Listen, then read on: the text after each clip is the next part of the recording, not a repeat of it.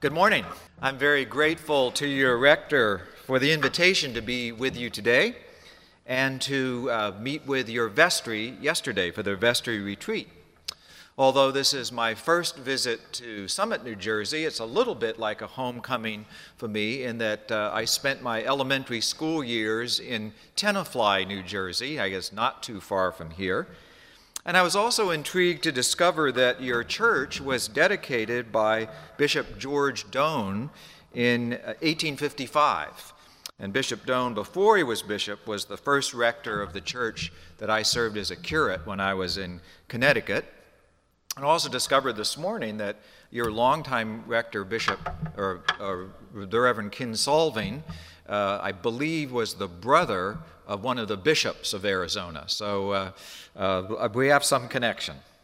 It's also been a, a, pleasure to spend time with your vestry and learn of all of the wonderful activities and programs that take place here.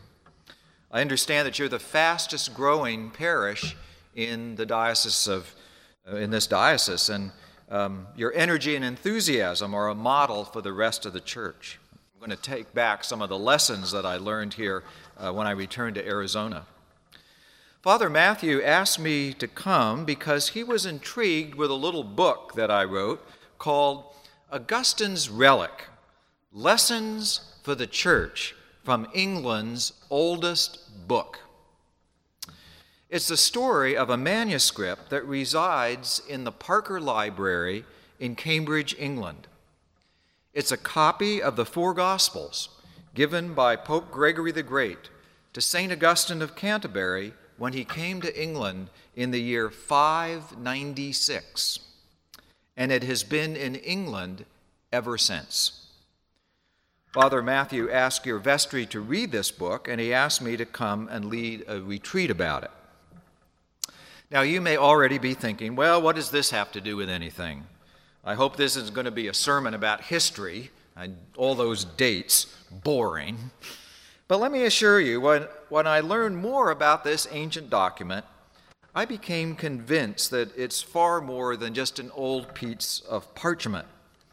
It has lots to teach us about what it means to be the church. In fact, we might even call it a kind of a blueprint for what the church needs to be about in the 21st century. First of all, St. Augustine's Gospel book was written out of a sense of mission.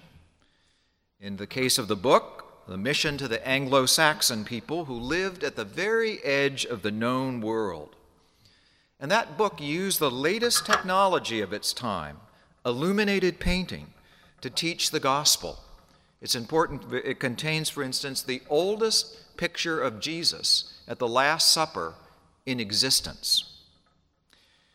And finally, the book survived because it was seen as a link that we have with our most ancient traditions. It's no wonder that this book is used today by the archbishops of Canterbury when they take their oath of office and are uh, enthroned at Canterbury Cathedral. Our scripture lesson for today also echoes many of the same themes that I found in my study of this manuscript. Perhaps the lesson that we heard from Corinthians sums it all up best. Paul tells us, first of all, that it is the goal of the church to grow, and that we only grow by making hard choices, and that we should never forget, though we, although we may work hard and do the planting and the watering, as it were, it is God who gives the growth. Now, there's a saying that I know you've all heard before when everything else fails, read the directions. We as Christians have been given a very clear set of directions about what our goal is and about how we're supposed to get there. We get in trouble when we neglect those instructions and start to substitute our own agenda for God's agenda. The oldest book in England is a gospel book. And our prime directive as Christians is to share the gospel, to share the good news with others. So, what is the gospel? You would be surprised how many regular churchgoers have trouble answering this question. I sometimes ask it when I go on visitations. But it's kind of a trick question because you really all know the answer, and you know it because you've seen it every time you watch a sporting event on television. Because there's somebody in the congregation that is holding up a sign that says, what? John 3:16. And you know what John 3:16 says? God so loved the world that he gave his only begotten son that we should not perish but have eternal life. It's the best one sentence statement of the gospel in the Bible. It's paraphrased by a clergy friend of mine in language which is a little more earthy, but just as true. The gospel, the good news, he says, is that God gives a damn. That God gives a damn about us and about creation. And how do we know that? Because of the life and ministry of Jesus Christ. But how do we know that we are preaching and witnessing to this good news? The answer is because people's lives are changed. If you are not finding your life changed by being at church, or don't see your community being affected for good by what goes on here, then find another church. Peter Drucker perhaps the most famous management consultant of our time, used to say the church has only one product to offer the world transformed lives. So, at, at, church, you ought to expect that your heart will get softer, that your compassion will deepen, and that you will find both emotional and physical healing in this place. And you ought to expect that you, too, will be called to be in those places where Jesus would be if Jesus were to come back today. Ask yourself that question. If Jesus were to appear in Summit, New Jersey this morning, where would you find him? Well, my guess is not just in a church pew. You would find Jesus in the, in the emergency room of the hospital, in the local jail, at the train station, on the streets. And if that's where you would find Jesus, then that's where you ought to find Jesus' followers. But in order for us to be agents of transformation, we also need to reclaim our mission. Pope Gregory sent St. Augustine of Canterbury to the Anglo Saxons because they lived on the fringe of the civilized world. Did you ever see that uh, ad for Capital Bank Visa card that uh, with those big burly guys uh, wearing helmets and dressed in furs, and they say, What's in your wallet? Remember that, that great ad? Well, that's what the Anglo Saxons must have looked like. Think, think big, big, scary Viking types. It would have been easier for Augustine and his band of monks to stay home in the comfort of, of sunny, civilized Rome than to cross the seas to England with its bad food and lousy weather. But they knew the fundamental tenet of Christianity that the church is built on mission. And that, as strange as it might sound, our church today exists for those people who aren't even here yet. It doesn't just exist for us, but for those people beyond these four walls, especially people who are different than us, who we might find to be a little bit scary. In the southwest part of the nation, where I come from, one such group are Hispanic immigrants. Another group is the working poor, who, as we discovered in the last election, feel marginalized and forgotten. Many of our youth, too, feel ignored by a church that they see as more preoccupied with power and money than with following the way of Jesus. A college chaplain friend of mine sums it up. He says, uh, I hear this from my students all the time. I love Jesus, but I hate the church.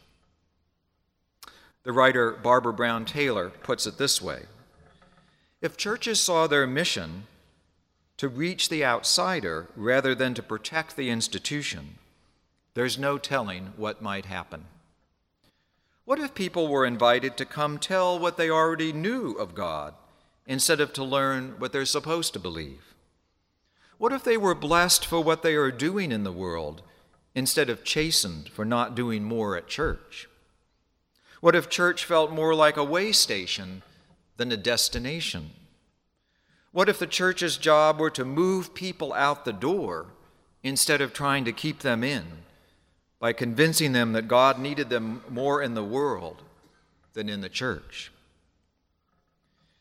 Being a Christian in the first century wasn't easy, nor was it in the sixth century, nor in the 21st century. As far as we know, Jesus never said, Follow me because it's going to be really easy.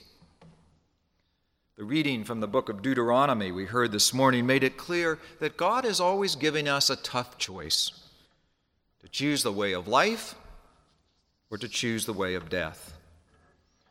Jesus in the gospel puts it says it, it says in effect, you think that following the 10 commandments is hard. You I'm going to ask even more of you. Remember Jesus says you heard that it was said in the law, but I say of you, and I ask of you to go even further. In this difficult time in our nation's history, there are many who would confuse the Christian agenda with the American agenda. That's why church and state are separate for a reason, because it's far too easy to confuse God with Caesar. Perhaps more than ever in the days to come, we will be called upon at some cost to stand up for our core value as Christians, to practice what we preach by opposing racism, by advocating for the poor, by welcoming the stranger. These stands will make us anything but popular but they will make us stronger in our faith. St. Paul gives us clear directions for our future grow the church, make the hard choices, trust in God. I believe that such a biblical roadmap can increasingly pull us out of our own internal concerns as an institution and into closer relationship with those around us who are seeking to do God's work. In the church, we used to hear a lot about the so called mission of the church.